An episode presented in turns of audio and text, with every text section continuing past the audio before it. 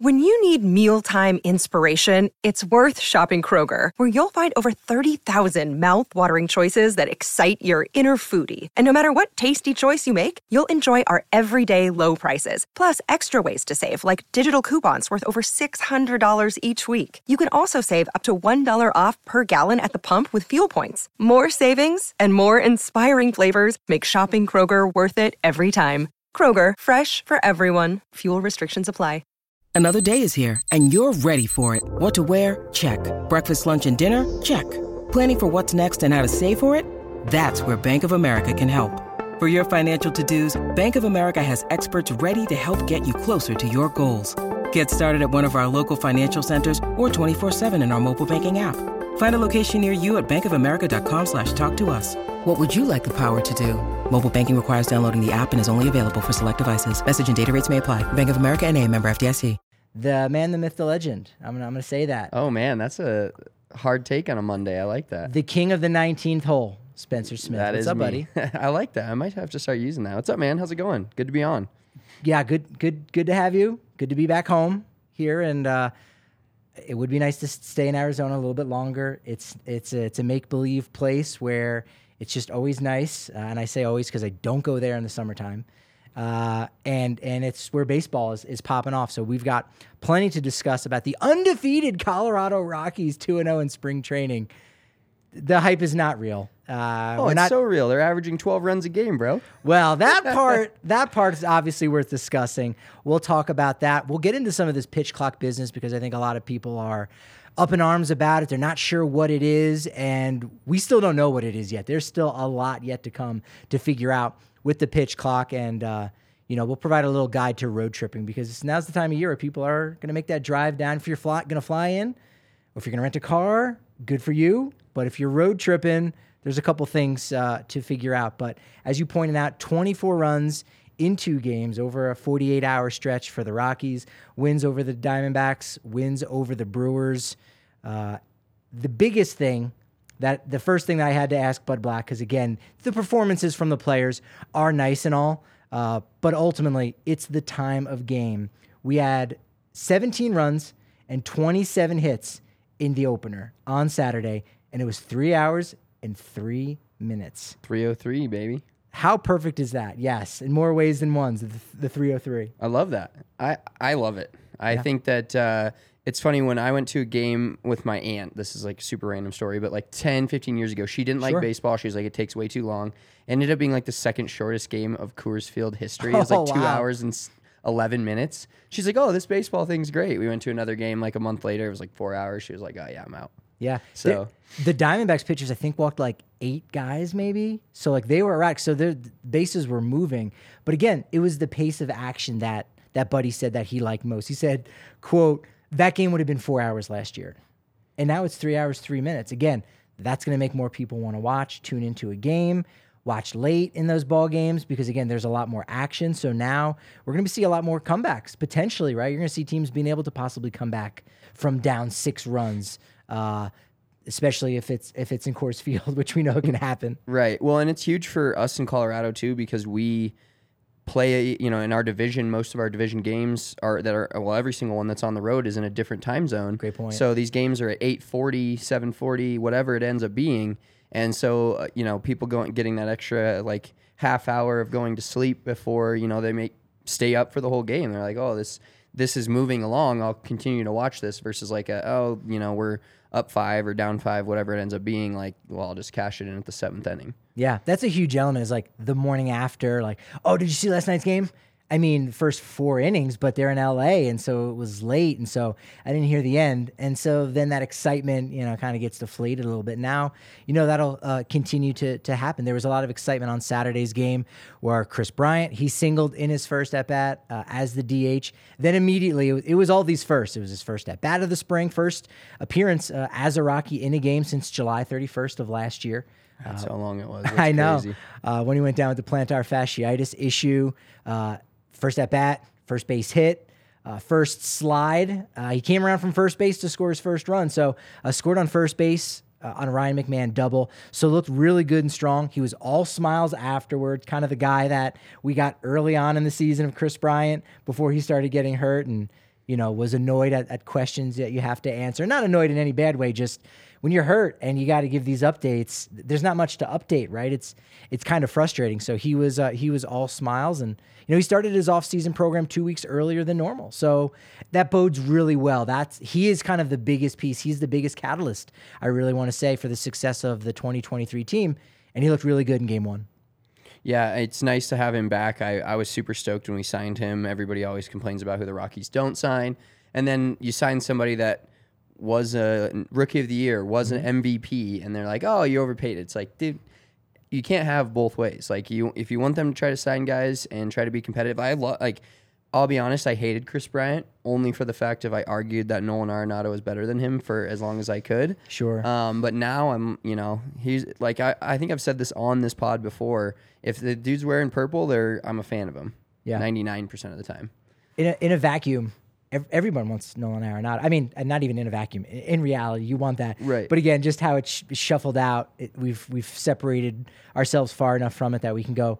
All right, well, Kris Bryant's a Rocky. I mean, we can't undo anything. What's done is done. Hey, this is still a pretty good player. You know, that's got that postseason experience. It might be a couple years before that gets tapped into, but I mean, you look at the Rockies roster. I mean, it's really only Charlie Blackmon that's had any postseason experience. That goes back to 17 and 18. Now, Kris Bryant, you know, he's got some of those, those leadership abilities. So uh, that's nice to have around in the clubhouse. Yeah, it's it's a great thing for a young team because I, I feel like a lot of these teams, you know, there there could be, you know, if you're tanking or you're trying to rebuild, whatever, you know, words that Dick Monfort doesn't like to use essentially.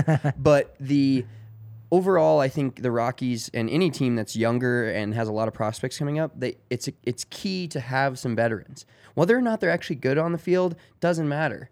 You know, it's, Right. it's like like the Nuggets having DeAndre Jordan. He doesn't even play. He's probably way past his prime, but everybody in the locker room loves him, and that's something that us as fans, like well, you are in the locker room, so you get to see it. Me as a fan, we don't get to see as much and see the, the there's no tangible evidence of that most most of the time. But having a guy in the locker room that's been there before, it just kind of gives everybody more you know, confidence like, hey, this guy, if I need, you know, to figure out how, like, some of these guys are still figuring out how to play 162 games and be in the big leagues and what their routine looks like. And, and they watch guys like Charlie Blackmon, who's been a multi year All Star and MVP, and Kris Bryant. They can learn some things. it's it, what's really funny is Ryan McMahon. Whenever I talk to him about veterans that kind of you know took him under their wing when he was a young player, two of the first names he brings up is Daniel Murphy and Ian Desmond, and you go, well, on the field again, you look at their statistics and you go, eh, you know, what did they provide? Were they were they worth that salary, that contract? But then in the clubhouse and, and in the dugout, you're like, oh, there there was a lot there. Obviously, it might not necessarily justify a certain size sizable contract, but you're still going to say, oh, there's a lot of value in that. That's one of the reasons why Daniel Bartas has stuck around. And we'll talk about uh, the conversations uh, that I had with him because I've, I've talked with him for, for over an hour about a lot of the pitch clock stuff. And again, he's another coach that's there, and for a developing team, you know, that can be really helpful because they've got so many young guys like Zach Veen for example, he's he's doing it. Two game hit streak, two games, two hits. Uh, homered in his first big league spring training game on Saturday. Stole a base, was two for three. Uh, he was uh, he was really excited and uh, and looked really good. And, and it's good for fans to to be able to go out to the ballpark and see him play a lot. He is already doing what Ezequiel Tovar did last season, where you go, wow, this guy is doing against big league pitching, not the minor league guys, late in the game. Because that's what happens when when some of these young players come in the game late. They're going against other Double A and Triple A guys, and so you know it, it's not the same. You know, Veen's doing against some of these uh, bigger league guys early on in the ball games. Yeah, it's good to see from him and uh, just getting that confidence in spring. I think is huge for all these guys. Well, is he going to start the season on the you know the active roster and be a Rocky? That we don't know, but uh, a, a big spring could vault him into that. But also just like going into AAA, um, if that's where he ends up being and just raking there, just it just gets him more confidence. Whereas he doesn't have to feel like he's oh like has to play in the on the big leagues right away and be the guy that like everybody's counting on because that can that can break a player for a long time if you're expected to be you know what Zach Veen what we hope he is in five years down the road but not ruining his confidence right off the bat and letting him get you know at bats in spring and then at bats starting starting the year whether that's AAA or up at the with the Rockies. some of the struggles that he had last year in Double A were actually really valuable to him. And you know, a lot of organizations feel that way. Like they want to see a guy fail. They want him to come up against that before they're in the major leagues because that that becomes problematic. So, uh, getting challenged is really important. And and everyone that I've talked to, I haven't heard anyone really say that he's not going to debut at some point this year. And I haven't heard anyone say, you know, August or September. It's usually July is like that month, if not a lot sooner. Uh, on Sunday, 12 6 win over the Brewers. Kyle Freeland looked really solid over three innings, which is a good good first start. I think in the past, I want to say first start might be closer to two innings, but he was able to go uh, three innings to stretch himself out uh, and potentially get ready for an opening day start. Uh, I did talk with him a little bit about the fact that he and Marquez both have two opening day starts. Whoever gets their next one will be the only player in franchise history with three opening day starts. Really? Yes. That's that's insane. He, as a guy who likes his Colorado Rockies history, you know, he he digs that. Oh, I bet. He's a, he's a, he, he doesn't mind. He doesn't care. He's like Marquez can get the th- he'll he'll get the three. He feels confident that Marquez will get to three. And so of course I had to quit back. I was like, yeah, but you'll get to four then, right? And he laughed. Yeah. He knows like that's fine, but that's that's not that important of a thing for him. Right. Well, and I actually talked with Susie last week about this. I really want him to start the home opener. You know, I'd I'd rather like them set the you know set the rotation to where he can start the first game at Coors Field because Colorado kid opening day Coors Field it's like a holiday around here. Yeah. I think that's a perfect game for him to start. And I think that you, if you're the game two starter, you're going to start um, the home opener there because that's the seventh game. So that's how math works. Um, Freeland did use PitchCom there. Uh, he said for the first time. The Rockies probably should have been using it a little bit more last year. Uh, same with other teams. That's that's something that we knew was on the way. Arizona Fall League in 2021 was the first time that kind of went out there. Um, but but he looked good, and, and and Bud Black after the game on the field discuss uh, Kyle Freeland's three inning start on Sunday against the Brewers. with Kyle, first time using the PitchCom. Uh, you know that was a little different. The pitch, uh, the pitch clock, and the PitchCom both. So uh, he was just a little bit out of timing, a little bit out of rhythm, but he'll get he'll get used to it. He, has another outing here before he goes to the WBC, which they won't be using those. So uh, again, we'll have to, you know, when he comes back, to make sure that he gets enough reps to feel comfortable. But he'll be able to handle it. Bradley in the chat wanting to remind us it could be another five years until the Rockies are in the postseason. Yeah, yeah, probably could be. Uh, but again, all these players that we're talking about today are, are ultimately going to be a part of that. And some of the veteran guys, too, who've signed long term deals, they're still going to be around. Uh, and if they're not, again, they might talk about a player like Kris Bryant or Kyle Freeland, Germán Marquez as helping with their development. So that's always interesting. Also on Sunday, the catchers had a big day. Six RBI for those guys. Brian Serven hit a home run, and Drew Romo actually spoke after the game uh, about his performance. He went three for three with a triple, a catcher hitting a triple, and a catcher stealing a base. Here he is talking about it on the field. I mean, speed is something that I train a lot, just like back home and stuff. And, you know, uh, I want to be a five tool catcher. You know, I want to be able to do it all. So, you know, speed, hit, defense, all that stuff. So, speed's important to me. I'm really hungry right now. Just, it's a blessing to be out here with these guys. It's a great organization.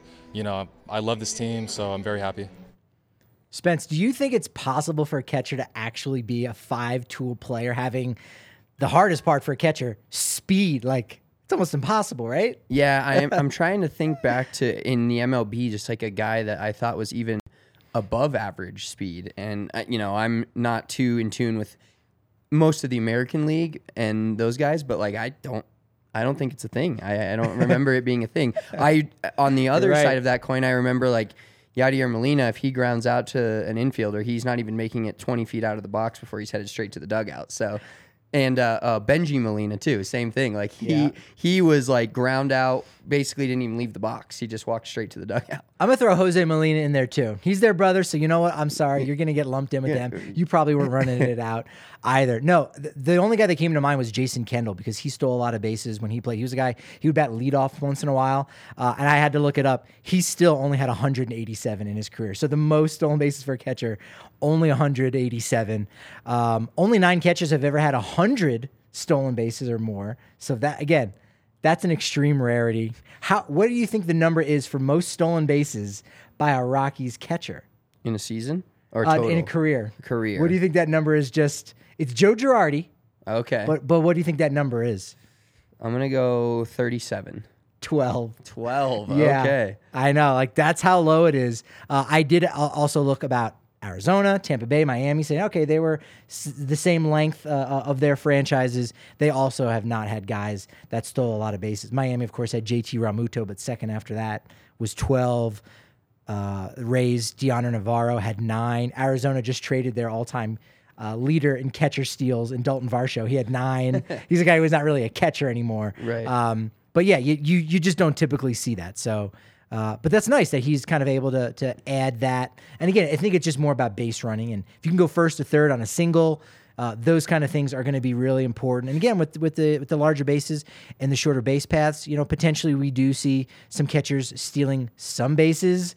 But I mean, even ten in a season seems like a stretch for a catcher, right? Yeah, it seems like uh, he's doing a lot. Is it, we haven't seen a ton of, we haven't had that a ton in the Rockies since, like a guy that was like actually scary on the base paths, like Willy Taveras. Maybe, maybe Yeah. is that too long ago? That was like legitimate dangerous. We've had guys that can steal bases. Um, Charlie Blackmon for a while could steal bases. But yeah, it's it's fun to see when you have a guy that like gets on base and you're like, all right, when when's he going? And and now Veen can be that guy, but maybe even Romo. Veen is that guy, absolutely. And we are those guys and gals over here on the corner of Colfax, New York, because the DNVR bar is where we got it popping off for all of our diehards. You know, that's where you get 15% off your tab, beer, food alike, 20% off all the gear at DNVR Locker, and uh, 20% off all the party buses that we've got going on, watch parties. Uh, and Spence, I know you talked about it a little bit last week, but remind the folks because we're doing an event for the Rockies, first month of the season. We're getting it going, uh, and it's going to be really exciting. Yeah, so April 29th, uh, everybody mark your calendars for that. We're going to go, we're going to have a Rockies takeover. Yeah. We're going to go from the bar. It's a Saturday game against the Diamondbacks. We're going to go from the bar to Coors Field. We're all sitting in the same section together. Uh, pretty close to the first base line, actually lower bowl, so good seats. There's going to be concession credit included, a shirt included, like a bunch of stuff. So, and that's uh, we got a, a fair amount of tickets, but it will sell out pretty quick. So make sure to mark your calendars. April 29th, it's a Saturday. We're all going to head down to Coors Field and have a great time. A lot of value, a lot of bang for your buck. Exactly. It's fantastic. It's not a it's not something where you got to shell out for like a Kris Bryant. It's like no, it's more affordable, like Gerardo Parra. And you look back and go, hey, that was a good deal. Yeah, that was a great deal. I loved what I got for my money. It's the Gerardo Parra package. Yeah, We may need it's to not the. Ian Desmond package. Spencer Smith. They said that. Let's keep in mind. Uh, DraftKings, hey, it's baseball season. You know it. You love it. Customers can bet just $5. Uh, and when you win, boom, you get $200 in bonus bets instantly. If you win, you can also get in on those NBA no sweat same game parlays. Spring training games are live as well. You can do that. That's, dude. That's I'm a degenerate and I do kind of venture down those roads at some point, but I have to get myself to stop. it's fun. It's. I mean, again, you'll learn the players, you'll learn the setups. You can look at the lineups because again, a lot of times when teams will go on the road, they don't send a lot of their starters. I think they have to send six big leaguers. So like if you just debuted last year, that would like count. Count. Okay. Um, so that you know the opposing fans are like, I don't know any of these guys. Well, you're still not, but they were on the Rockies last year, and that's true of all teams. So. You know, you can take advantage of that uh, on DraftKings Sportsbook. You can bet on the league winners, division winners, individual end of year award winners, over and unders on all 30 teams. That is live. Download the DraftKings Sportsbook app now and use code DNVR. New customers place a $5 bet, and when it wins, you get $200 in bonus bets instantly only at DraftKings Sportsbook and only with code DNVR. Minimum age and eligibility restrictions apply. See show notes for details. I love that they've got these head to head matchups where you have two teams and who's going to win more games. They also have it where, in the case of the battle for Ohio, Cleveland is clearly better than the Reds. So Cleveland has given like 20 some games to the Reds. And you say, what do you like more? Uh, so DraftKings Sportsbook is making it really fun. My DraftKings Sportsbook pick of the week is Boston to win more games than the Cubs at minus 115. Okay. So Early pretty- thoughts on that. Even. Uh, I Pretty think, even I think. Boston's gonna have a resurgent year. I, I like that bet a lot, and I think Yeah. the Cubs are still in that. You know, they're signing guys like Cody Bellinger, et cetera. But the yeah, Boston's like just that team that you always expect to be good, and they're if they have a down, well, always like the last fifteen years, uh, and if Yeah. they have a down year, you're kind of surprised. But if they have a really good year, you're not. Just the division they play in is obviously very tough, so they play a lot of those games. But I do think this year with the change of schedule, which I That's love, right. I think divisions obviously still matter, but it's more like the NFL where yeah, you play it your division twice or you know six total times out of 17 games, but it's it's not about what you do as much in the division. You get to play every single team, so you're there's not like a oh this team has a crazy hard schedule or this team has a you know some teams are going to have more difficult playing in a in the AL East obviously, but it's not as as important to be in a bad division to have a good record essentially. I think both teams have just like a clubhouse full of random players. Boston more so. They've signed like 10 free agents this offseason. They went crazy, and, and some of them are a little bit more suspect than others. Um, but nevertheless, like the, if you look at the rosters, you go, yeah, there's enough pieces to squint and say, you know, this team could maybe sneak into the postseason. But you hit on that point with the balanced schedule. Now the Red Sox have six to seven less games against the Yankees the Orioles, who are going to be a lot better, right? Um, Tampa Bay, Toronto.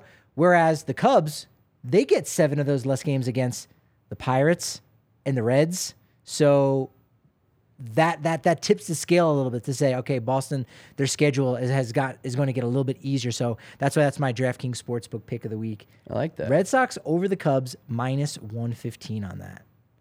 That's fantastic. I do like that. Um, quick little bit of housekeeping. I know on Friday's show, Susie was talking about uh, a little about the uniforms, uh, and and uh, information is here. The word is out. Green pants on the City Connects, dead. They're done. So it's They're white gone. white pants. They're going white pants with the Okay. City Connect ones. Okay. Yeah, too hot. Didn't look good. Definitely looked like you know uh, you you you changed oil. You, work, you worked at an automotive shop. You know there should have been a Carhartt logo probably on those green pants. But the white really makes you know the the jersey pop a lot more. So we'll get that. There'll be four jerseys this year: home pinstripes, road grays, City Connect, and then the purple top. Rockies only having four, so Black Vest still gone. Diamondbacks get to have five. What gives? They get five. Rockies only have four. Is that an MLB thing, or is they can you like is that like a thing you put in for? Because I know in the NFL it's like super strict. How does that work in the MLB? Like, and pitchers get to choose the jersey, correct? Yes. It, so it's basically, and then I would assume the home team pitcher gets to choose first, and then the the road team pitcher has to choose off of that. Is that how it goes? Yes, and but yes, and but no. Um, the Rockies have not, and I don't think any team has actually worn City Connect on the road because I think you'd have to coordinate that a little bit with the with the opposing team and um, letting their TV production crew know like kind of what graphic to put up rather than the normal one. It'd have to be the City Connect one, And it's So usually happened Sundays, right? Sundays Yes. are the City Connect days. Yeah, um, I forgot off the top of my head. I think I think it might be Wednesdays now. I think they did change it, so they're not going to do it on Sunday. Oh, okay. I'm wondering if a lot of the Sunday season ticket holders were like, "Hey, I, I want to see the regular Rockies uniform." You know what I mean, rather than doing it on Sunday. So, yeah, I, I- think they've shifted it. I'm not sure if it's Wednesday or not. I'll, I'll have to get back to you on that, but uh, it won't be Sunday anymore. It will be the four traditional ones. Is it a supply chain issue thing? Some of it is that. You know, maybe the D backs are, are selling a couple more jerseys than the Rockies. The I'll say this: if you do go down to Salt River Fields, you can get the black vest in their team store. So they still have some around. They're still they're still available, just hard to come by.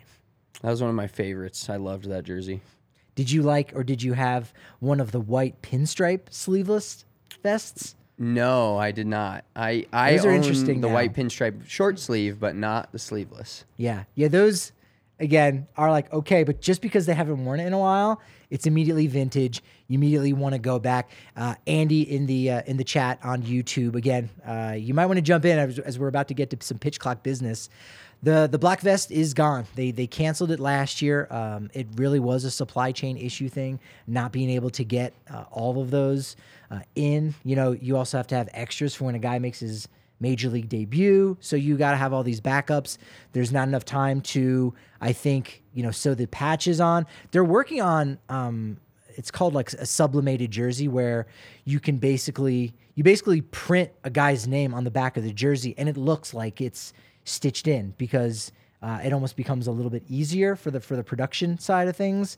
Um, but now you can't remove those letters and create a makeshift jersey too at the same time if somebody gets called up out of the blue. So uh, the black ve- vests were, were taken out of rotation, and so uh, they're a little bit harder to come by. So Uh, D Nice J uh, in the YouTube said, "Did Chris Iannetta steal a base? He stole seven, so he's tied for third most all time, and second most for a Rockies catcher stealing bases. You would never guess in a million years. He had eight. Wilin Rosario, the baby bull, is second all time That's in wild. stolen bases. That's so wild. Uh, as wild as the pitch clock. So the first pitch clock pitch clock violation this year, or in, in, in the history of baseball, was on Friday. It was by Manny Machado. He got an automatic strike called against him and then immediately signed an 11 year, $350 million contract. We haven't talked about that yet. Padres keep spending. Are you concerned at this point now that there are now two Dodgers in the division spending like that? It, it uh, obviously concerns me, but I always go back to teams that do this and and don't have like a, cons- consistent way of doing this. I should say, like the Padres are just straight up throwing money around right now, and not saying Manny Machado's not a good player, but I I don't like consistently trust teams that do this. Like the, the Dodgers do it, but they've they also have a great farm system. They bring players up. You know, like with the Padres, essentially they're like, oh yeah, we're we're making Fernando Tatis learn how to play right field. You know, because they have so many quote unquote great players that they're paying so much money to. Um, I don't know. I've never like Manny Machado's like probably a top five hated player in the MLB for me. Ooh, I, okay. I'm not a big Manny Machado guy, so I, I like to boo him whenever he's here. Um, but yeah, the, it, the spending is crazy, uh, but it doesn't honestly worry me yet. It, it might three, four years down the road, but like Because what have the Padres done, right? Yeah, it- have they won? it- Haven't won anything. but They went to the Exactly. NLCS, but they didn't go to the World Series. So, eh, all right, you got to prove yourself first. And I liked it because they beat the Dodgers. like if they wouldn't That have had to beat, nice. if they wouldn't have beat the Dodgers, that was like a.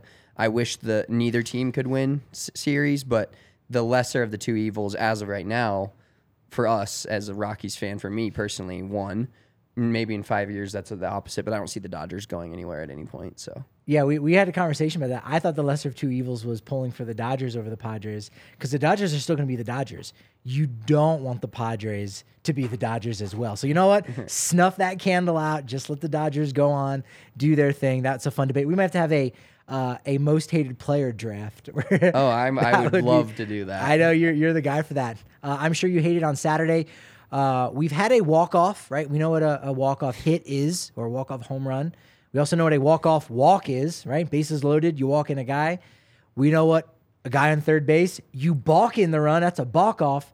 Now we have a clock off, a Oh, I pitch like clock that. violation. Bases were loaded in Atlanta, in Boston, there, uh, in Florida, in the Grapefruit League on Saturday. It was a 6 6 game, full count, or two strikes were on the hitter, and the hitter did not get into the box on time. Umpire called dead ball, called a strike on the batter, which meant that was the third strike, which meant that was the third out in the inning. And since they don't play extra innings in uh, spring training, game was over. So it was a clock off and a tie on top of that just starting out with a bang. starting out with a bang, really, really wild that it that it had uh, it went down like that. The hitter was has to be in the box with their gaze on the pitcher, and I sort of feel like the catcher might have inadvertently deked the hitter because the catcher doesn't have to be squatting. The catcher could be standing up, almost looking around, like, "Yeah, we got a minute until my guy's going to throw a pitch," and the hitter was like, "Okay, cool, I'll kind of go off your vibes," and because of that. He was not paying attention to the clock, was not ready with si- uh, with eight seconds remaining, and uh, had the strike uh, called against him. That's how it goes. Yeah, d- this this uh, pitch clock thing is interesting, but I, I have a take on it. Yeah. I, I have a lot of takes. Everybody's got takes, but my take is, I think it's good for baseball in the sense of, we'll see what it ends up being. You know, if there's a if there's an important game down the end of the season where this balk or this uh, clock off sort of th- scenario happens, obviously there's going to be a lot to talk about. But I think the good thing about it right now is the MLB struggles just to promote its product. We we all know that it's tough in general, and everybody's talking about this. So I think it's a good thing from a standpoint of like it.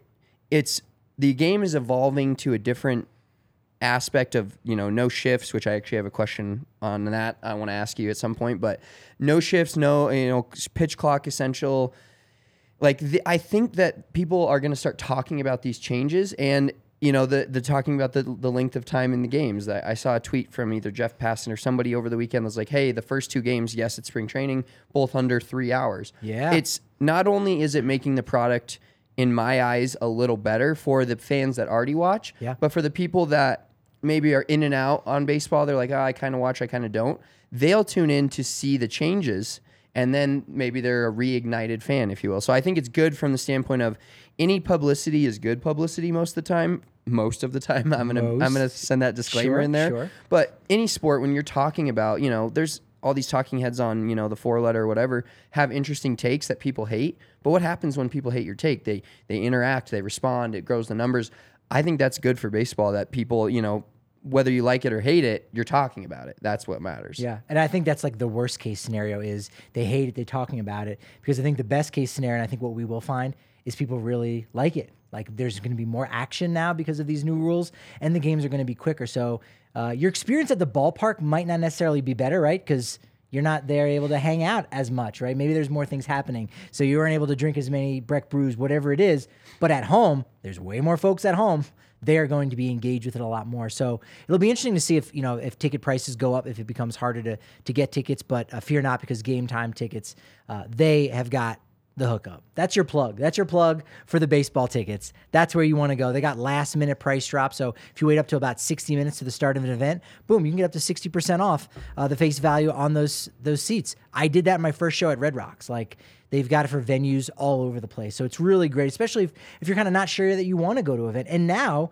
you can kind of change at the last second and say, do I want to go to this game? It's like it's like a Marvel movie. It's like three hours. So now all of a sudden you're like, if I go to this game, it's not a whole day thing or a whole night thing that might, you know, typically take up uh, an entire day in the past. So uh, make sure you're checking out Game Time tickets and join over 15 million folks who have used the Game Time app and have scored the best seats to all their favorite events. Make sure you hit the link in our description. That helps us out in a real major way. Breck Brew Avalanche Ale, Avs are still going strong right now, uh, looking pretty good very active on the trade front. You need to be active on the Breck Beer Locator uh, over at breckbrew.com because the Avalanche Ale uh, is the drink of the season right now. It's an American amber that blends pale chocolate, caramel malt. I'm getting hungry just thinking about it. It's almost lunchtime, so Yeah, it's anytime lun- it's lunchtime, that also means it's beer time. yeah. It's it's the the Avalanche Ale is versatile and it's a satisfying anytime beer. So, you know, in the past we've called it the Garrett Hampson of, of Breck beers because it can do a little bit of everything. Now we're gonna have to call it the Harold Castro of Breck beers because Harold Castro is going to be that super utility guy. Okay. Get used to that name. Get used to that name. It's fantastic. Breckbrew.com to find a beer near you. And man, there's a revolutionary dispensary making it easy for you to explore the benefits of cannabis with privacy and security from the comfort of your own home. Cool thing about Jive Hive, that's J I V E H Y V E dot com, is that they don't have the typical overhead of a brick and mortar. So, boom, you're getting a much better price. You're getting it delivered to your doorstep. You're not running into people in your neighborhood or your community or even coworkers for that matter, uh, depending on what you do. So, they've got that lower pricing, privacy, and security. And if the weather's really bad, like it was uh, on Wednesday, and I'm sure it will still be, you know, we got to get used to it. It's like the third week in May is like that final dump that we get. I think didn't we do last year? Did we get one in June? It was like June first, maybe.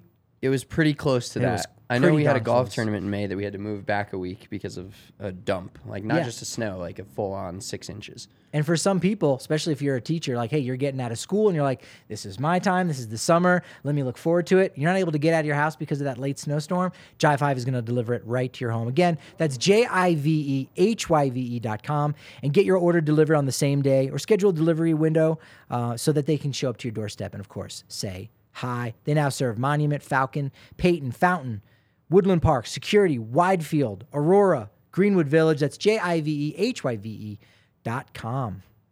All right, more pitch clock business. Uh, Susie Hunter will be calling in at some point today.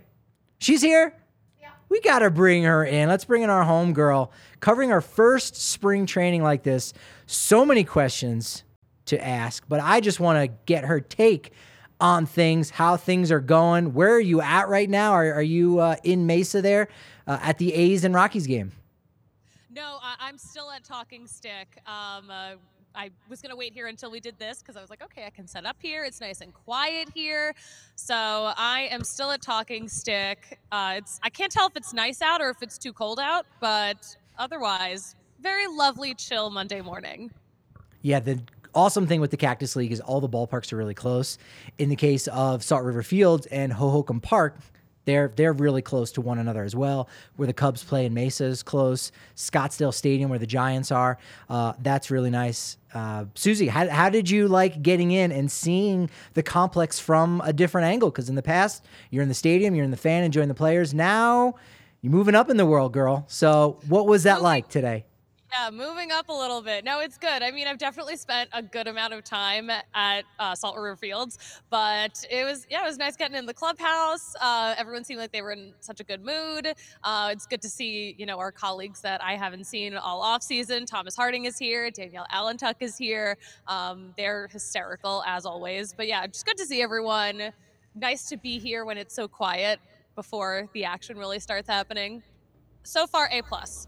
Yeah, and and the facility itself is, you know, next to none. Like it, it's just absolutely beautiful. Again, I, I don't know how much you've walked around the backfields or or even just walking again, just walking through the parking lot to see some of the small fields and and some that they practice on just for like pitcher fielding drills. And so there's no actual outfield. It almost looks like a small little league field uh, when you walk in. But again, it's it's top notch. The grass is green. It's popping. It might not be like you know 80 yet out there in Arizona but it feels like baseball season, doesn't it, Susie? It does feel like baseball season. It really does. I'm ready for all the baseball foods. It's lunchtime. We just mentioned this. I heard you guys talking about it. I'm hungry. I I need to get over to uh, to Mesa after this and get Absolutely. some food. Get into that press box. Did you get a chance to uh, see any of the players uh, walking around in, in their very particular footwear, or, or talk to Bud Black this morning to kind of get the lay of the land again? Just got there, but even still, are you feeling anything about today's game, or or just about the Rockies in general? How are the vibes in the clubhouse? The vibes were great in the clubhouse. I will say I saw um, I saw Charlie Blackmon wearing his Crocs, so that's good. I'm glad the Crocs are still around. I haven't seen what Kris Bryant's wearing on his feet yet. Um, haven't really noticed anything that I don't approve of, and you know that I'm a stickler for people wearing the correct shoes. So yeah, vibes are good. Uh, Buddy seems like he's you know in a good mood about the way things have been going, and it was a really fun weekend in terms of these games. It's a shame they don't count, but spirits are good, and understandably after this weekend. Charlie, come to think of it, was the only guy that I saw wearing the Crocs. I did a double take of like, what's that thing on his feet? So, so he was the only one that uh, maybe has kept him. I don't know if guys just didn't pack it uh, from home, but uh, he was the only one that I actually saw with with those Crocs. All right, so what kind of uh, things have you got planned for this week over on on social media and and, and whatnot? What kind of hijinks uh, have you got going on, or, or any player interviews that you might be uh, doing this week? Oh my gosh, you know what? I I just I'm so eager to talk to everyone. I'm so eager for us to get to know a lot of the guys that we didn't see last year. You know, we need to we need to get to know Brent Suter. We need to hear that Raptor impression. We uh, need to talk to Zach Veen about his gains this offseason uh, and also just what a great weekend he had in general. So we we just got to chat with a lot of guys. I will say the Rockies social media, they are crushing it. They have been putting out such great videos with the players. And I did get a sneak peek at today's question of the day. Really? Okay. Do you want, do- you want to know? Do you want to know what it is? Because I can ask you guys this question. Spill the tea because the questions they've been asking have actually been like really good. They're not just like, what's your favorite flavor of ice cream? Nothing wrong with that question. You need the content out there. But these are like real good ones of like, oh, I cannot wait to see the answers. Yeah. Give us a sneak peek. Okay, I'm gonna ask you guys, Patrick, Spencer, Ooh, um, crunchy peanut butter or creamy peanut butter? Um, I mean, when I used to eat peanut butter and jelly sandwiches more, you have to go crunchy. You need that texture. But I'm out of the PB and J game, so I, I just I get a spoon and I will just eat peanut butter as like a late night snack. Yeah, I am. I am in the creamy phase currently. Yeah. I was. I started my life in the creamy phase. Went to a crunchy phase for a while. Now I'm back. Back to the creamy. I sort of feel like when once you once you uh, you have your baby, you got to embrace all of the dad things and the old man stuff. So you got to switch over to crunchy to be like, oh, my dad likes crunchy peanut yeah, butter. I'm get to 30 and it's just crunchy only. yeah, I so the you guys question. Both wrong. Both wrong. Crunchy peanut butter is incorrect. It is not the correct form of peanut butter. It's too many textures in one food. You're gonna tear up your mouth. I'm so disappointed in you guys. I wonder who's going to say almond butter. That's the real question. Who's going to throw in a curveball on that? Yeah, I Brent mean, Suter. hon- Brent Suter. honestly, Brent Suter would probably would be an almond butter guy. Whatever. Actually, you know what? Almonds, growing almonds is kind of it kind of wreaks havoc on the environment. So he might not be an almond butter guy. This is going to be the first thing I ask him. Well, maybe if does he does he cultivate his own uh, bumblebees? Because if he does, you know, he is kind of justifying all of these things at once. All right, here here's uh, here's some of the things I'm hoping we can get to the bottom of this week. Zach Veen's nickname. I failed on that one. I did not accomplish that. If he has one and it's going on the clubhouse, we need to know what it is. Did Kyle Freeland get any new ink this off season? I believe he did. I believe he did. Didn't didn't talk with him about that. Does Jake Bird still uh, dislike being bothered about uh, getting asked, you know, about his oblique injury uh, because he was on the brink of it a little bit. Uh, he was a good sport about it. How I good is Pierre? Just I when I saw him, I was like, "Hey, how you feeling? Like, how you feeling?" And he was like, "I'm good, thank you." Marched away quickly. Um, and then, how good is Pierce Johnson's Japanese? Because if it's good enough, maybe Shohei Ohtani comes to Colorado. Is that that's reasonable, right? I can connect those dots. Patrick, you are literally an insane person. And then finally, you'll you'll like this one the most, and you probably have already done this for all I know. Uh, did Justin Lawrence compare notes with Cole Tucker on hair care products and managing their curls? That you probably already have that answer. Save it for tomorrow. I Save that answer. I know you already that know it. For tomorrow, yeah. No, I you know I love talking hair. So if I wasn't doing this, I would probably be a hairstylist. That is my passion outside of baseball.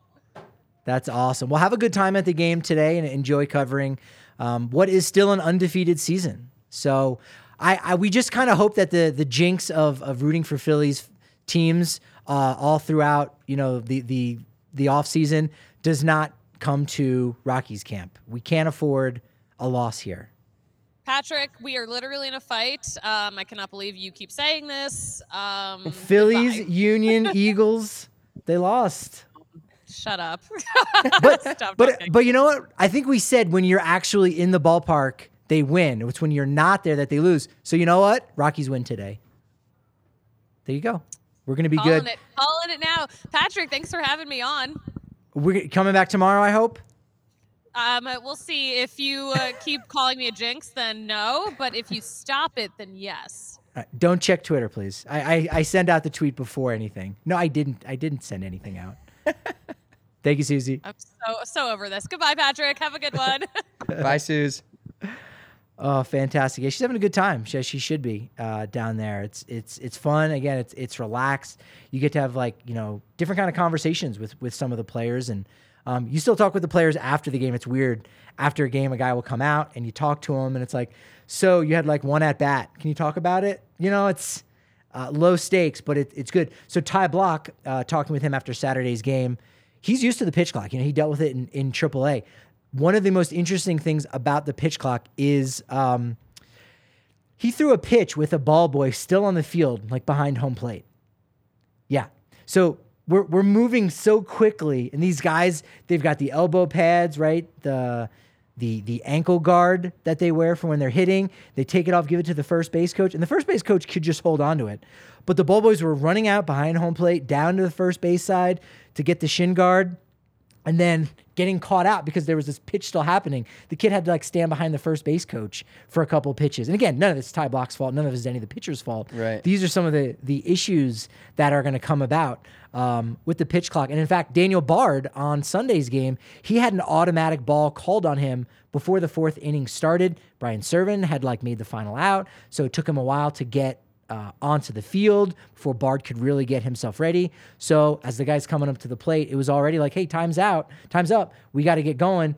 He got a ball called him on him immediately, uh, and Bud Black actually addressed this on uh, Sunday on the field about the automatic ball that was called on Daniel Bard.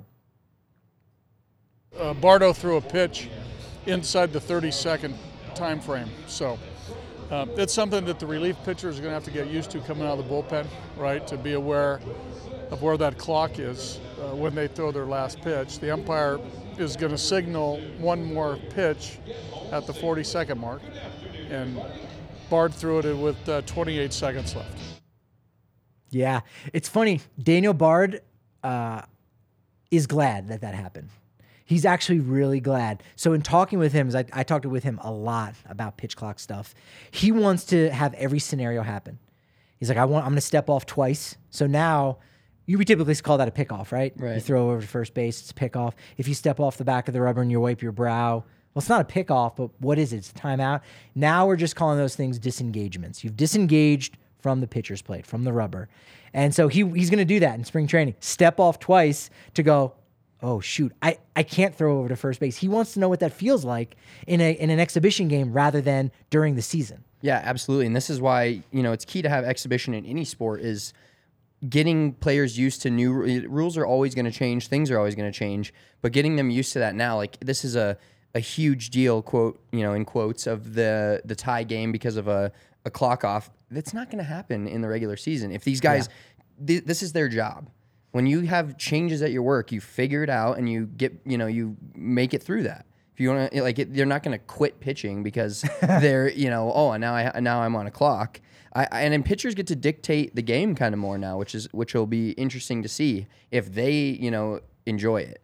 One question I had for you regarding Let's. this. This is the Q and A session. You can go and slide in the in the, the chat here on YouTube. We'll see if we can get to as many as these as we can. Fire away on the pitch clock. Okay, do we get a qu- uh, like, first of all ex- explain the exact timing, just quick to me. So when there's nobody on base, it's 15 seconds. When there's a runner on, it's 20. From the second they receive the ball back in their glove to the second the next pitch has to be released. Essentially, yes. Because Okay. if you have a foul ball, now there's a little bit more. That's where there's like a gray area. Because Yeah. imagine a left fielder is going to the foul line to get a ball. He's at a position, the third baseman and, and the, you know, you, where you have the left fielder, third baseman, and shortstop converging on a play. So everyone's out of position.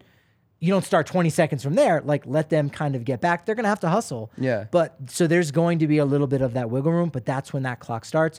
Hitter has to be ready in the box with eight seconds remaining. So it's not in eight seconds; it's with eight seconds remaining. And I, and there's still a there's still something to that that I'm not exactly sure about because there's runner on runners on base. That essentially means you have from 20 seconds down to eight. You've got 12 seconds that you could kill on that clock.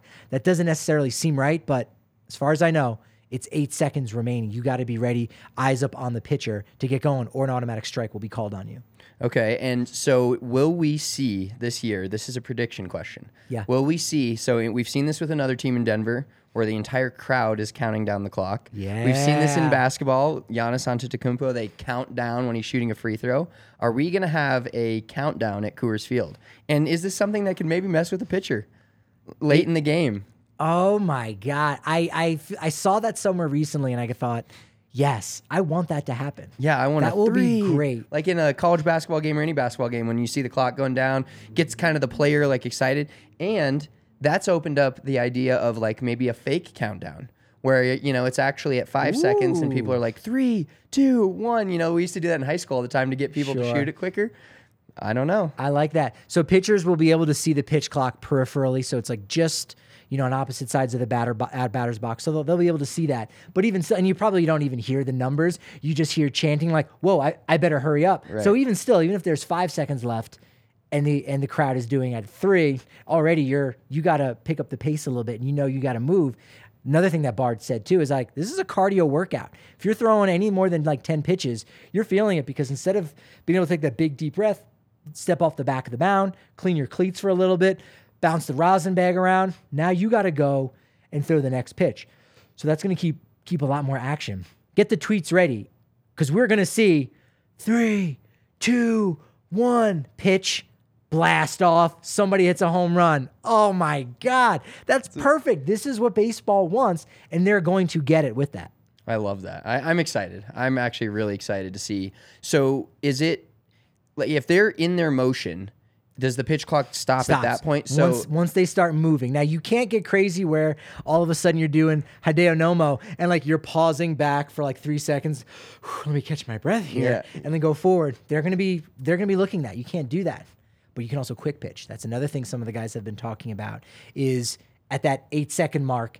If the if the hitter's kind of looking up, but he's not fully engaged or he hasn't been paying attention, and you're coming from the stretch, boom, you just step and you fire. So there's going to be a lot more of those quick pitches.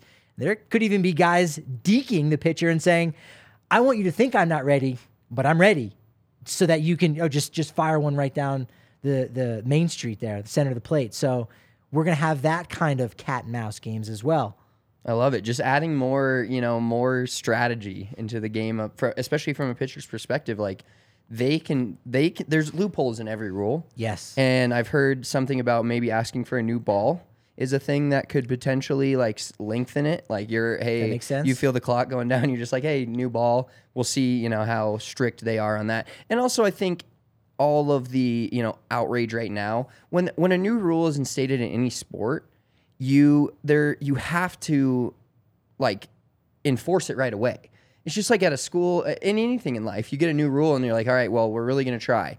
Now this will be this rule will be enforced all year, but I guarantee you, like, if a game's important and it's the ninth inning and a, and a closer is about to start his motion with one second and the clock goes off, like they're not gonna, you know, they're not gonna be like, oh, nope, nope. Like it's it's it's going it's gonna slightly like decrease as we get into it, and by the end of the season, it'll be kind of a normal thing, I think.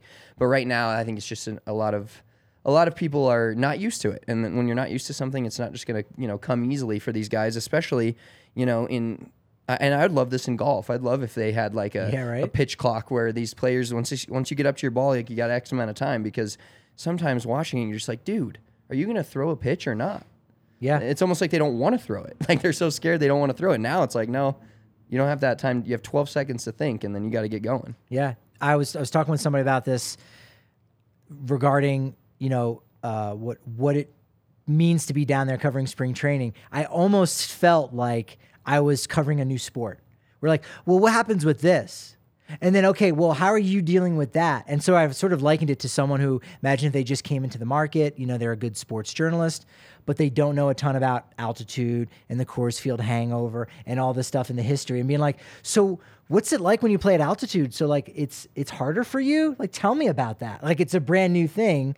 Uh, the only thing was was different about covering spring training this year was uh, you know, the players and the coaches, they didn't actually have the answer. It wasn't like, well, here's what it's like playing at altitude. They also don't know what it's like dealing with the pitch clock. So it was us like learning from each other.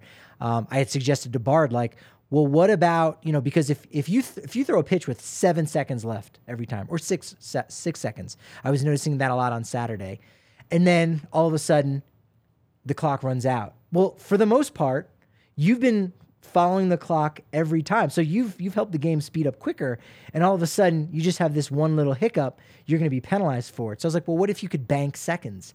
What if you could bank time?"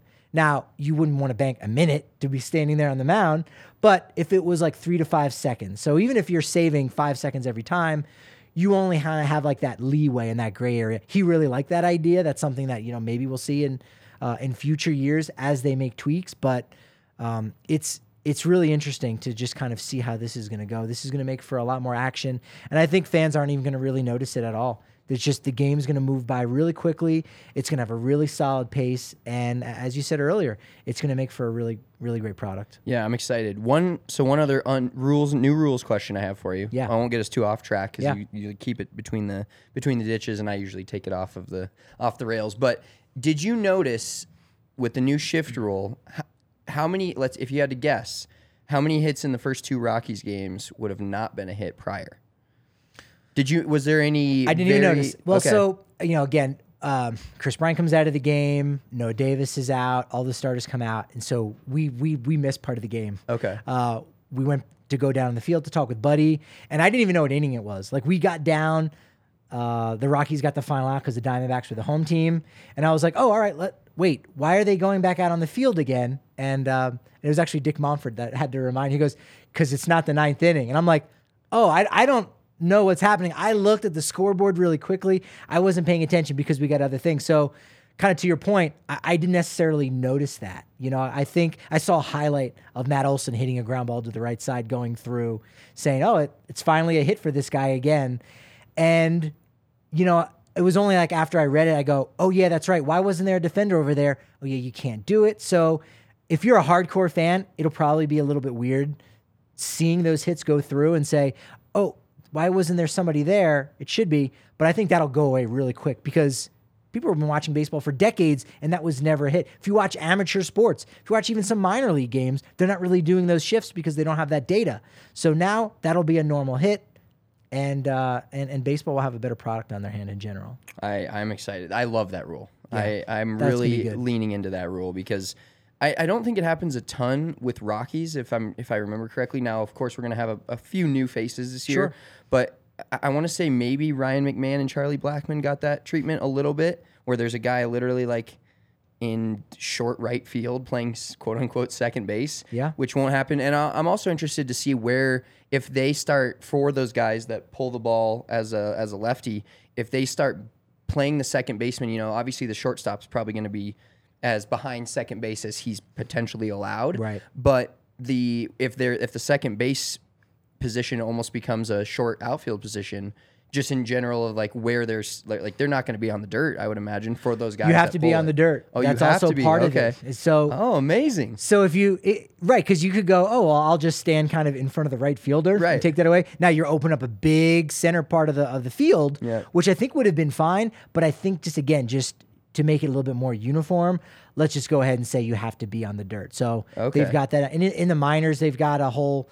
Uh, triangle behind second base, so you can't be like right behind it. You have to be slightly to the left of it. So we'll see if that rule comes into place. But uh, in talking with Bud Black about it, Rockies have a little bit of advantage. They got the reigning NL Gold Glove Award winner at second base, so you know the Rockies are going to get their their fair share of hits between first and second base. Opposing teams might not get as many because Rogers has some range. He's really good going to his left, uh, making those diving plays. So he might be able to steal a lot more bases and uh, might even be a favorite to win the Gold Glove again in the National League at second base. I love that. Could be interesting. Yeah. Yeah, we could we could talk plenty more about that. Just real quick because we said it. The guide to spring training do you ha- you have to have somebody with you when you drive or you go solo? I I went solo, but I'm I'm crazy like that. when I drove down to Arizona for uh, two weeks before you guys for the Yeah, waste management, recently. it was with my brother, who I, you know, he's my brother, he's my best friend, but I also was very annoyed with him a lot of the time. Um, you know, he decided to tell me how to drive, which I can't stand. Ooh, that's uh, you know, like oh, or like, and it was like the backhanded, like, isn't it? Isn't the speed limit sixty five here? You know, those kind of things versus like, hey, dude, you should probably slow down. I'm like, dude, I'm driving. You can, you know, sit there, be on your phone, whatever. When you're driving, I'm not going to say a word to you. I'm just going to do my thing. So I, I, we listened to a lot of podcasts. You know, got got that in, which was uh, great because I got On to one catch up. speed or do you go one and a quarter, one point five? Dude, well, this may may be incriminating you, but I honestly think anything over one is like psycho. Like I, I like it like makes me cr- going crazy. Like think like then you talk to somebody and you're like, how are you? Like you think that normal is like slow. It depends on the show. If it's a if it's like a baseball thing, and I'm just trying to maybe catch up on some stuff or hear other people's angles, it's it's two times speed because because I'm literally like there's only a couple things I need to hold on to, and I just need to get that. But if it's something else, if it's a conversation with somebody that I, I know and respect, or uh, just something else like that. Then it's it's like 1.2, or it's like oh this is like talking speed because you still don't you don't notice it just almost like cuts out the, the dead air a little bit. Okay, I'll have to try the 1.25 or Yeah. 1.2 because I've done 1.5 and I've two and like it's on an accident, but I'm like, whoa, what's going on here? I don't like this. Yeah, you got. I I feel you have to stop for your like your gas and your food kind of simultaneously, and bathroom to cut down the stops because that's the thing that. So if you're if you're hammering it, if you're hammering in the left lane, sometimes you got to hammer in the right lane to get around people that aren't passing on, uh, passing on the Oh, left. that drove me nuts. you lose all that ground you just gained because Right. you keep having to stop. So Yeah. you got to do a three and one. Hey, I'm gonna start my gas. I'm gonna go and use the bathroom, grab a snack, whatever it is. You should already have your snacks. It's more for meals. Chipotle was kind of the, the thing I thought, eh, let me go get a Chipotle kind of thing. On the way down, I had a sandwich, so I was good. On the way back, sexy pizza in Trinidad. Really? That was what I had, eating some pizza while driving. Man, you made it a long ways before you had to had to get a meal. That's I impressive. did. It was a lot. It was a lot of snacks at that point. Had to drive through driving snow. Where I was the only one on the road in Tonto National Forest. A couple cars had kind of like wiped out a little bit, uh, but made it through. I had to go through the fire to get out.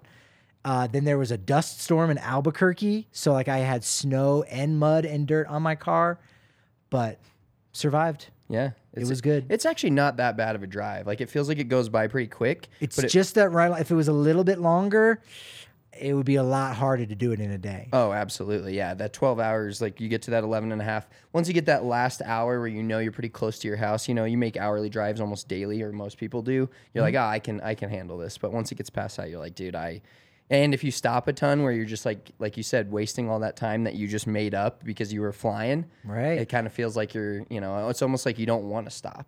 14 miles an hour over the limit. That's the sweet spot. That is the for sweet long spot. distance. Okay. 14. So that that's the way to go. So those are some of the tips, you can you can obviously reach out to us on on social media if you need more of those tips. If you are driving down to Arizona to take any of the Cactus League games for the Rockies, uh, it's great. The two farthest ballparks are 45 minutes away. You can go to all the ballparks. All the games, if you want to, uh, it's really great. We got some great content coming from Susie. Really excited for you guys to see it at DNVR underscore Rockies. At Patrick D Lyons is where I'm at on Twitter.